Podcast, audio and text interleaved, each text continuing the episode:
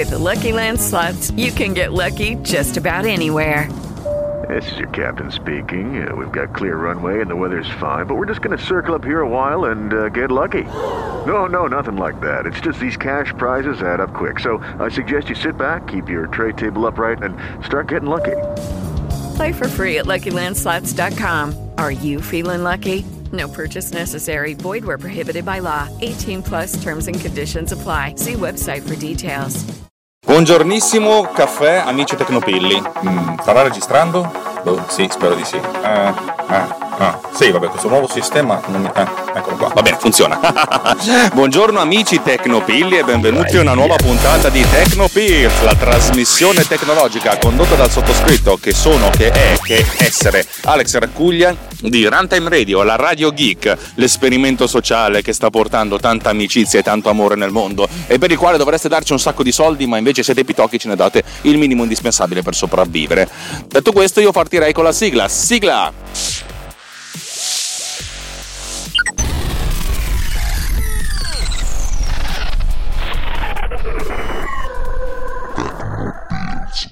Allora, da un po' che non registro. Uh, sono contento, nel senso che io sono immerso nell'ansia perché tra l'altro è un periodo in cui devo fare tre lavori grossi e sono a te del, dei tempi con tutti e tre, per cui sono lì un po', un po incasinato. C'era un lavoro che, eh, insomma, che non riuscivo a gestire tutto da solo, ma ieri sera ho avuto una botta di culo, alle 22.30 ho avuto una risposta da un fornitore che, mi, insomma, che dovrebbe riuscire a farmi quadrare tutto quanto e per cui stanotte ho dormito bene e adesso sono abbastanza allegro. Sono anche abbastanza allegro perché nonostante oggi sia eh, 31 ottobre, cioè Halloween, che è una festa che io odio perché l'abbiamo importata male, come sempre dall'America importiamo le cose sbagliate.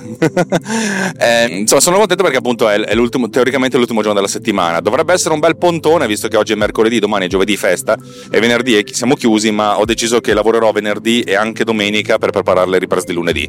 Ve ne parlerò più avanti. Dove in una serie di appuntamenti in cui vi spiegherò come come dire, vi spiegherò alcune cose del video, visto che ultimamente parlo sempre di, di, sviluppo software, ma perché è la cosa che mi diverte di più. Sto preparando, ma davvero sto preparando una lunghissima puntata eh, che probabilmente ascolterete prima ancora che, che, che ascolterete questa, adesso lo ridico bene.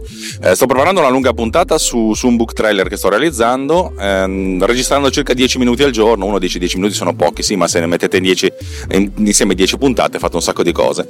E tra l'altro sto pianificando una cosa che non vi dico, anche se sono sicuro che funzionerà.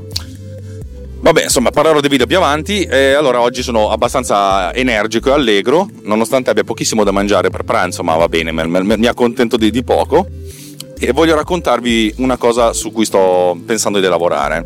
Posto che il mio ciccione Podiuser pian pianino, cioè dovrò migliorarlo e dovrò sistemare quelle tre cose che non gli consentono di essere vendibile, e ci sto lavorando, nei ritagli di tempo, quelle robe lì necessitano di un po' di tempo, nei ritagli di tempo veramente a botte di 15 minuti alla volta, che sono quello che riesco a concedermi, oltre al pensiero che ho in, in automobile quando vado in giro, sto pensando alla realizzazione di pod cleaner per, ehm, per, device mobili, nella fattispecie per iPhone, mm, iPad non credo che sia necessario. Eh, uno potrebbe dire, potresti prendere il codice che, che, che hai già e trasferirlo su, su device mob, su, su, iOS, giusto? Swift si ricompila. Eh, no. Allora, prima di tutto c'è la parte di interfaccia, ma quella è la parte relativamente semplice, perché comunque il grosso di Pod, Pod Cleaner è lavorare sul file audio. E Pod fa uso di una libreria esterna che viene chiamata attraverso una, un comando da terminale, cioè in pratica io, nascosto da, dall'utente, lancio un'altra applicazione che fa circa il C15% di quello che fa Pod Cleaner che però mi serve perché è comoda, eccetera, eccetera, una libreria gratuita, eccetera, eccetera, eccetera, eccetera. Il problema è che non posso fare questa cosa su, su iOS anche perché questa, questa, libreria non esiste, ma non esiste neanche la possibilità di lanciare un'applicazione esterna su iOS, che è abbastanza buono. Allora, eh, mi sono detto devo ricostruirmi, ma questo l'ho fatto anche perché, per capire un po' come funzionano le cose, e ve l'ho anche raccontato, devo ricostruirmi quello che fa questa applicazione dentro in Swift in modo che io possa gestirmi tutto quanto autonomamente. E a parte il compressore, però sono anche abbastanza ottimista, ho, ho fatto quasi tutto. E quasi tutto significa che il cluster eh, based noise gate che già c'è, che già sarebbe pronto, lo sto riscrivendo in modo da funzionare direttamente nel dominio delle frequenze. Questo perché? Perché ho deciso di fare una cosa completamente folle. Pod Cleaner 3, che girerà a questo punto sia su device mobili che su, su computer, sarà tale per cui prima di tutto sarà vendibile attraverso il Mac App Store perché non sarà nella, nella, sandbox, cioè sarà dentro la sandbox. E in secondo luogo, ah, voglio, voglio, fare una cosa che eviti di, di, fare le continue conversioni dal dominio del tempo alle frequenze e poi dalle frequenze al tempo. Immaginatevi adesso se, di aprire un qualsiasi programma di filtri audio. Se voi gli lanciate un riduttore del rumore, lui prende i campioni, che sono una sequenza di, di, di numeri interi, che sono i campioni WAV, li converte in una sequenza di numeri a floating point e lì non c'è perdita di qualità. Non c'è perdita di precisione, ok? Questa sequenza di floating point viene convertita nel dominio delle frequenze con la trasformata veloce di Fourier, viene effettuata la riduzione del rumore, cioè quel noise gate, ve l'ho spiegato qualche puntata fa, un noise gate per ogni singola banda, poi una volta che viene fatto questo viene riconvertito nel dominio del tempo con le varie approssimazioni perché abbiamo visto che c'è la, la sovrapposizione tra, tra diversi chunk di 24 2048 campioni e qui abbiamo già perdita di qualcosa, perché abbiamo delle micro dissolvenze lunghe un quarantesimo di secondo, un ottantesimo di secondo, un ventesimo di secondo, avete capito? E poi viene riconvertita in campioni, cioè in una sequenza di floating point, e poi questi, questi floating point vengono convertiti a questo punto con perdita di qualità, però risibile, perché la perdita di qualità di, di uno 0, non è, non è contemplabile, non, è, non, è, non è percepibile in una sequenza di interi, ok? Poi mettiamo caso che avete un, uh, un compressore multibanda, perfetto, questa sequenza di bit di, di, campioni interi viene riconvertita in floating point, viene effettuata la trasformata di Fourier, viene effettuata la compressione a, a bande e poi viene fatto il processo inverso, converse, tra, trasformata inversa di Fourier, se, se, campioni floating point, campioni interi, ok? Adesso arriva l'equalizzatore, Ricom- riprendiamo questa nuova sequenza interi, floating point, trasformata di Fourier, equalizzazione, trasformata in Fourier, eccetera, eccetera. Capite che a questo punto abbiamo un sacco di di piccole perdite. Se noi riusciamo, cioè se io riesco, e io riesco, ve lo dico che già ci sono, eh, a fare tutto nel dominio delle frequenze, cioè una volta che io sto nelle frequenze rimango nelle frequenze fino alla fine. Oh, figa, è figata sta roba qui. Anche il cluster based noise gate può essere realizzato in questo modo, cioè adesso c'è già un, un, un identificatore dei cluster che lavora nel dominio delle frequenze. E l'algoritmo è abbastanza lo stesso che nel dominio del tempo, solo che stavolta lo faccio nel dominio delle frequenze.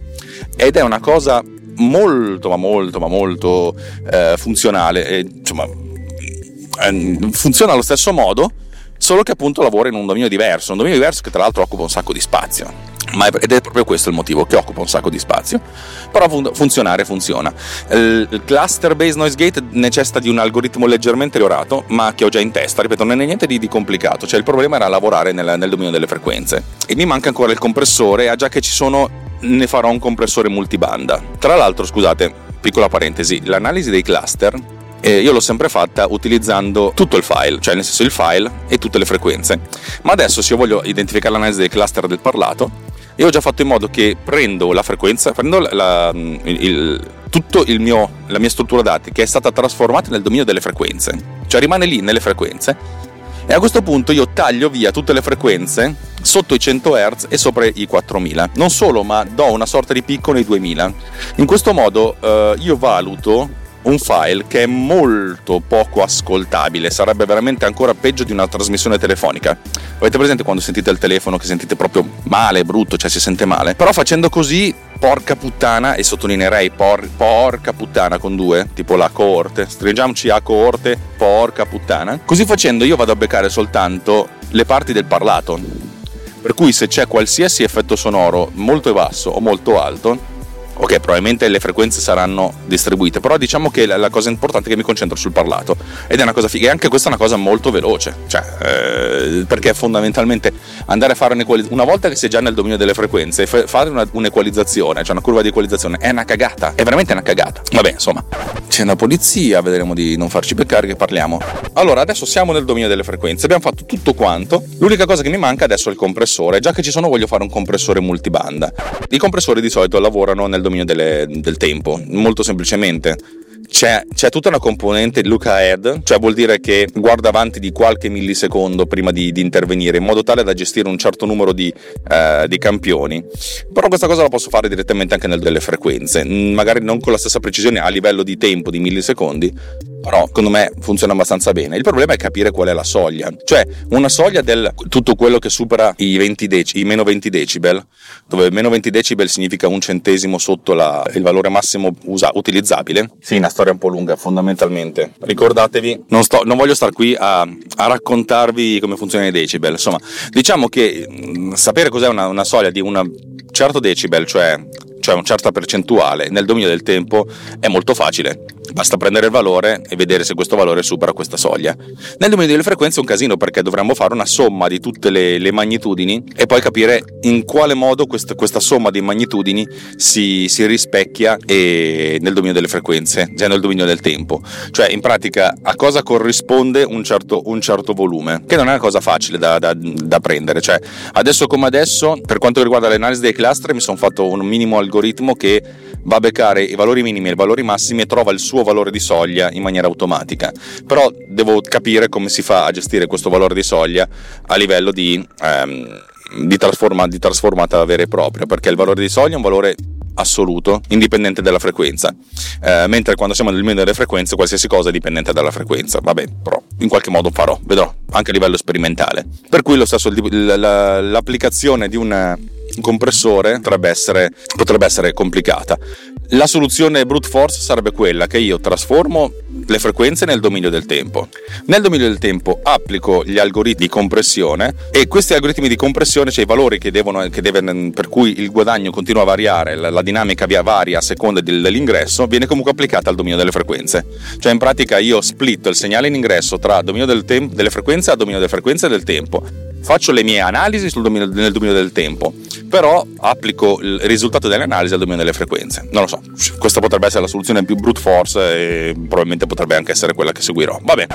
Una volta arrivata alla fine dell'equalizzazione, cioè che è l'ultimo filtro che io voglio, voglio, voglio, voglio utilizzare, faccio la trasformata inversa dal dominio delle frequenze al dominio del tempo, una e una volta sola, e a questo punto salvo questo file. Ho scoperto come salvarlo in wave mono o stereo. Per cui funziona, mi funziona abbastanza bene cioè, praticamente sto sempre più eh, allontanandomi dalla necessità di utilizzare oggetti esterni, velocizzando anche le, l'esecuzione. Ma più che le velocità di esecuzione, su cui si può anche comunque lavorare nel multithreading, eh, sono contento del fatto che sono indipendente e di conseguenza posso realizzare un'applicazione che sta nella sandbox e di conseguenza posso realizzare un'applicazione che sta su iOS.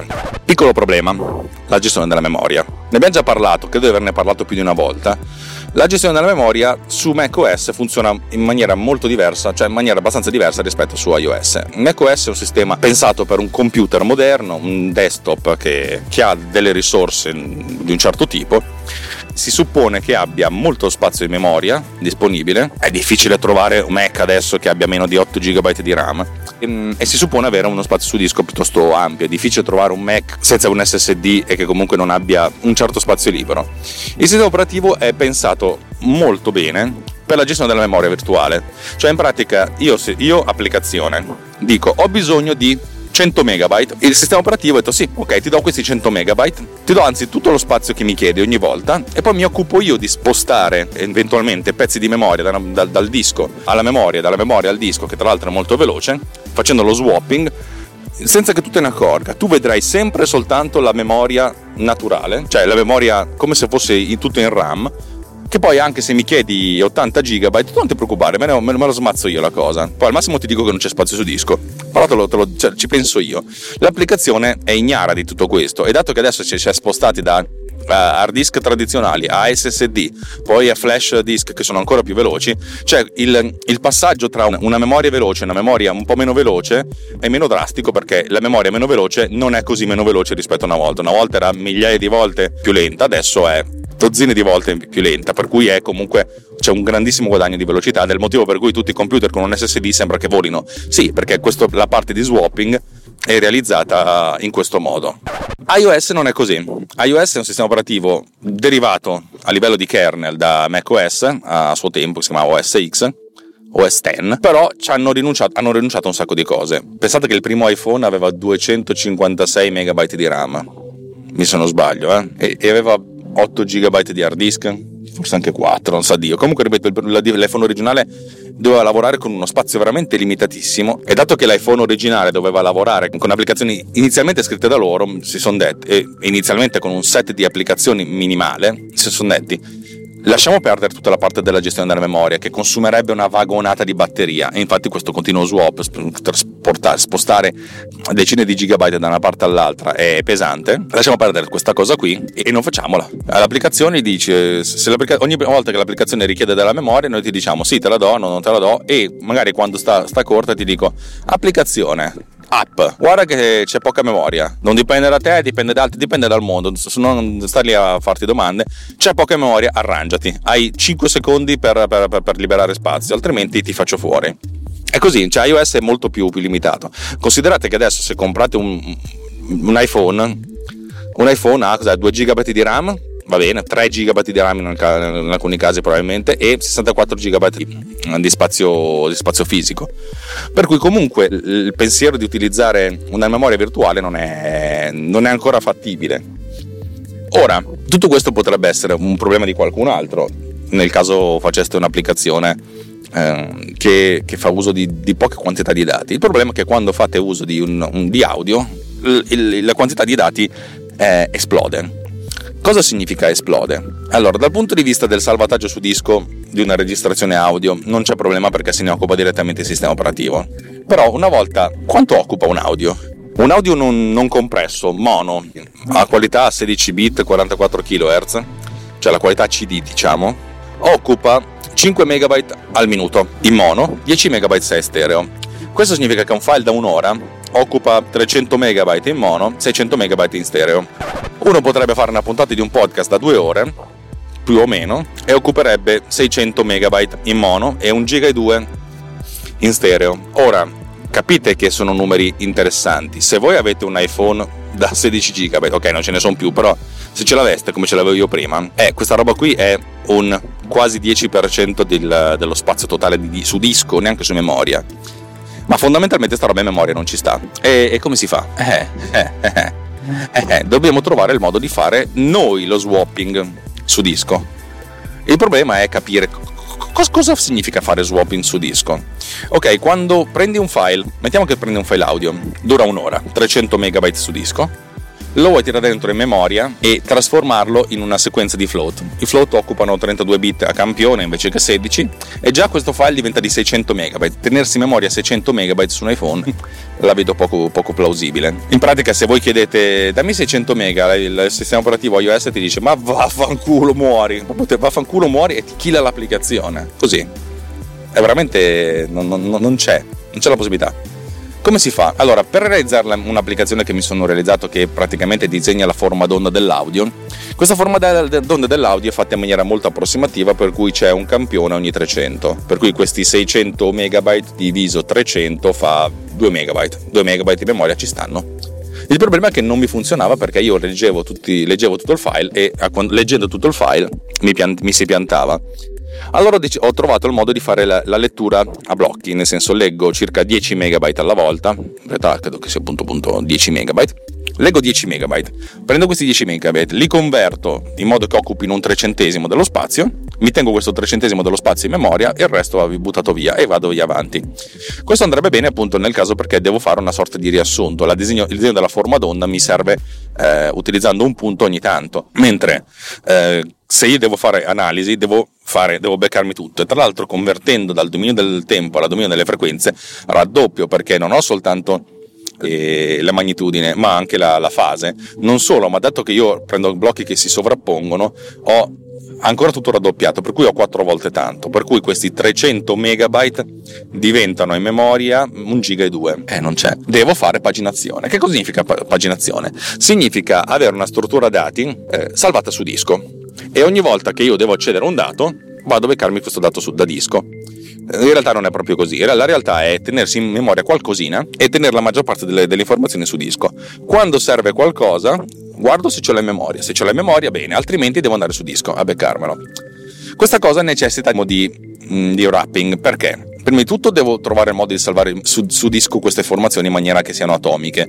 Eh, mettiamo che il caso che io voglia gestire dei blocchi, dei chunk da 10-20 megabyte alla volta, fattibilissimo, eh? Allora devo trovare il modo di dare un, un, un'identificazione univoca di questi, di questi file.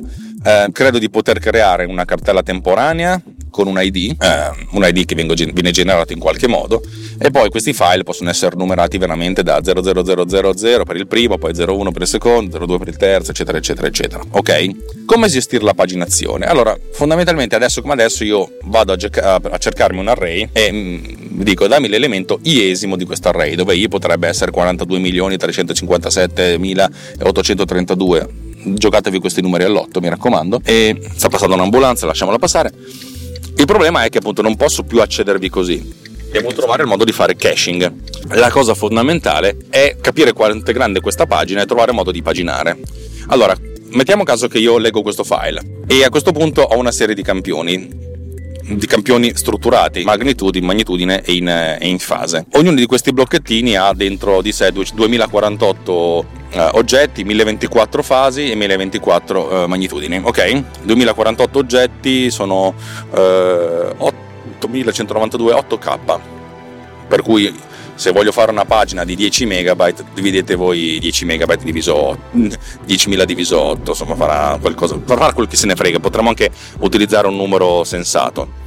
Allora quando io scrivo una di queste, di, di queste cose la prima cosa da fare è prendere dal, dal, dal, dal disco questo file il blocchettino che mi serve e segnarmi in una, in, una, in una, sorta di struttura dati che è una sorta di database quali sono i blocchettini che ho in, uh, in memoria così se ce l'ho già in memoria non è un problema e lo scrivo e magari mi segno anche quando è stata l'ultima volta che vi ho acceduto a questo punto quando io finisco lo spazio sulla, sulla cache su questa cache interna da 50 megabyte non lo so per, per, sto pensando a questo punto dico prendiamo l'ultimo che è stato scritto e lo, lo scriviamo su disco. Se, se, è stato scritto lo scriviamo su disco, se è stato solo letto non gli facciamo niente e, pass- e prendiamo, uh, carichiamo da disco quello che mi serve.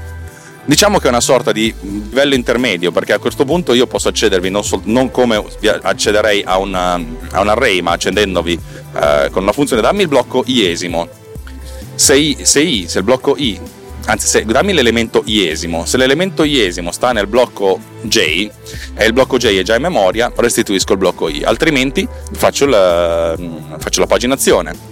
Vado a beccarmi su disco il blocco, il blocco J, lo carico, a questo punto prendo l'elemento iesimo e lo restituisco. Quando scrivo, devo avere una funzione che, che dice scrivi su questa roba qui, scrivi sull'elemento iesimo e faccia, e faccia, la stessa cosa. E una volta che viene fatto scritto, però, devo segnarmi da qualche parte che questo blocco di paginazione non è soltanto stato letto, ma è stato anche modificato. Per cui nel momento in cui devo liberarmene, me ne devo liberare salvando su disco. Devo fare io quello che non fa il sistema operativo. Va bene, eh, se, se l'obiettivo è realizzare pod cleaner per, per, dispositivi mobili, secondo me ne vale tantissimo la candela e anche per serve per imparare un sacco di cose. Se dovessi lavorare soltanto con gli, con gli array, realizzare la paginazione sarebbe molto molto semplice.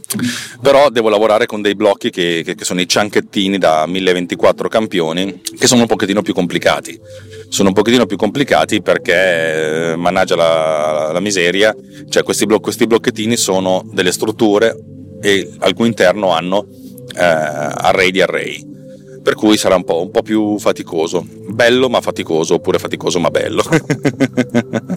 e vi terrò aggiornati man mano che realizzerò questa cosa, questa cosa veramente è in bassissimo nelle mie priorità, per cui non, sarà una cosa che non vedrà la luce molto presto, però anche un interessante esercizio di programmazione, per cui una di quelle cose che posso fare sono veramente 10 minuti di rendering da un'altra parte, vabbè mi metto a lavorare su questa cosa qui, perché lo posso fare, perché è, è veramente un problema, tra virgolette, semplice all'interno di un programma complesso, però posso affrontarlo in maniera semplice. E devo solo capire come salvare un blocco di informazioni senza strutturarla, perché salvare un'informazione strutturata è facilissimo in iOS, in, in macOS utilizzando JSON, però non ho voglia di crearmi un JSON JSON per ogni file perché diventerebbe complicatissimo e, e lungo, cioè nel senso i tempi di parsing, di, di reading e di, di, writing sarebbero, mm, esploderebbero, diventerebbe un'applicazione inutilizzabile. Eh, perché dovrebbe convertire in stringhe mm, centinaia di milioni di informazioni. No, no, no, no, no, no, non va bene così, bisogna farlo um, del tutto, del tutto passando attraverso i dati. Non è niente di impossibile, devo solo capire come si fa. Bene, eh, sono giunto alla, alla conclusione di, di, questa, di questa puntata tecnica, lo riconosco, però, però, con l'entusiasmo. Oggi devo finire il book trailer, eh, perlomeno devo finire la prima versione e, e niente che dire, sono, sono, molto contento, anche se l'ansia è, è lì che, che, fa capolino, per cui sono, è un contento con l'asterisco. Detto questo, oggi forse è l'ultimo giorno della settimana, o perlomeno l'ultimo giorno in questa settimana in cui mi sveglio presto, per cui sono, sono abbastanza sereno. Vi ricordo che Runtime Radio è un collettivo di gente che fa delle cose belle. Venite a scoprire quello che facciamo su runtimeradio.it e poi ovviamente anche su Spreaker dove vedete tutti i nostri show. Eh, se volete contribuire alla nostra causa, la cosa più, più facile che potete fare è parlarne a qualcuno se ascoltate questo in modalità podcast, poi probabilmente potete dire: Oh, ascolta qualcuno, ascoltate questo podcast. Un sacco di gente lo fa, lo devo dire, sono molto contento, eh, linkando l'episodio. Eh, è bello, cioè fa molto piacere, però difficilmente a volte è, è difficile capire cosa si parla nell'episodio. Magari dice, uno dice questo episodio si parla di Swift e paginazione, figata, figata, probabilmente non ne frega niente a nessuno, ma magari a uno sviluppatore potrebbe essere interessante, non lo so. Boh. Eh, se volete supportarci bene, bene, bene, bene, bellamente, bellamente, bellamente, potete fare una donazione su Patreon eh, o su PayPal. Anche in questo caso cioè, trovate tutte le informazioni nelle note dell'episodio, probabilmente. Eh, con Patreon potete fare delle donazioni una tantum o ricorrenti dandoci un PayPal, eh, fondamentalmente ci pagate una tantum ed è comunque sempre una cosa molto, molto carina. È una sorta di, uh, di, mancia, ecco, mettiamola così, se il cameriere vi ha, vi ha, servito bene, è stato gentile, è stato educato, è stato, è stato ricco, eh, è anche bello lasciare il piccolo dono. E io dico sempre, se vi piace quello che facciamo fateci una mancia, se altrimenti non è un problema. Noi siamo lì lì a livello di, di sopravvivenza, abbiamo perso due contributori molto forti a, a settembre, cioè ad agosto, però da settembre eh, stiamo comunque recuperando pian pianino qualche, qualche soldino. E, devo dire che è carino perché così mm, possiamo tenere in piedi questa baracca che è una baracca che funziona, neanche una baracca, nel senso l'infrastruttura di Spreaker è molto, è molto ricca, è molto bella.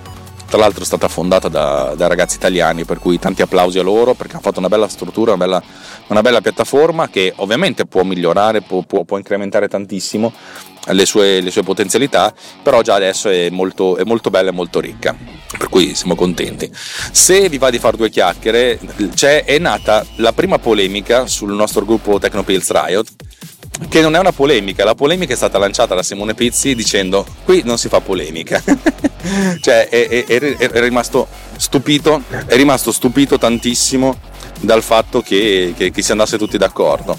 Eh, io ho dato una spiegazione perché si va tutti d'accordo, che quel link metto nella nota dell'episodio. L'hanno visto tutti su Riot, ma perché appunto l'ho, l'ho pubblicato solo lì. Eh, che dire? è difficile spiegare certe giornate amare. eh, io credo che ci siamo trovati lì perché questa trasmissione è fatta in un modo talmente particolare, talmente verticale che non può essere apprezzata se non sei fatto in un certo modo. Motivo per cui il pubblico di questa trasmissione non è ampissimo, ma è compatto, compatto, compatto. E dico sempre, fate un salto su Riot, se avete una qualsiasi domanda di carattere tecnico, tecnologico, anche semplicemente per dire ciao, è bello. Se non lo fate va bene lo stesso. Oggi sono molto, molto zen, per cui va bene lo stesso. E tra l'altro sto già morendo di fame, che sono le 8.24 del mattino. Sono le 8.24? Minchia sarà una giornata lunghissima. Va bene, ragazzi, buona, buona giornata, buona settimana. Buon, buon, non so quando esce questa puntata, per cui buon tutto. Un, abba, un abbaccione, che significa un abbraccio col bacio, un abbaccione. Ciao!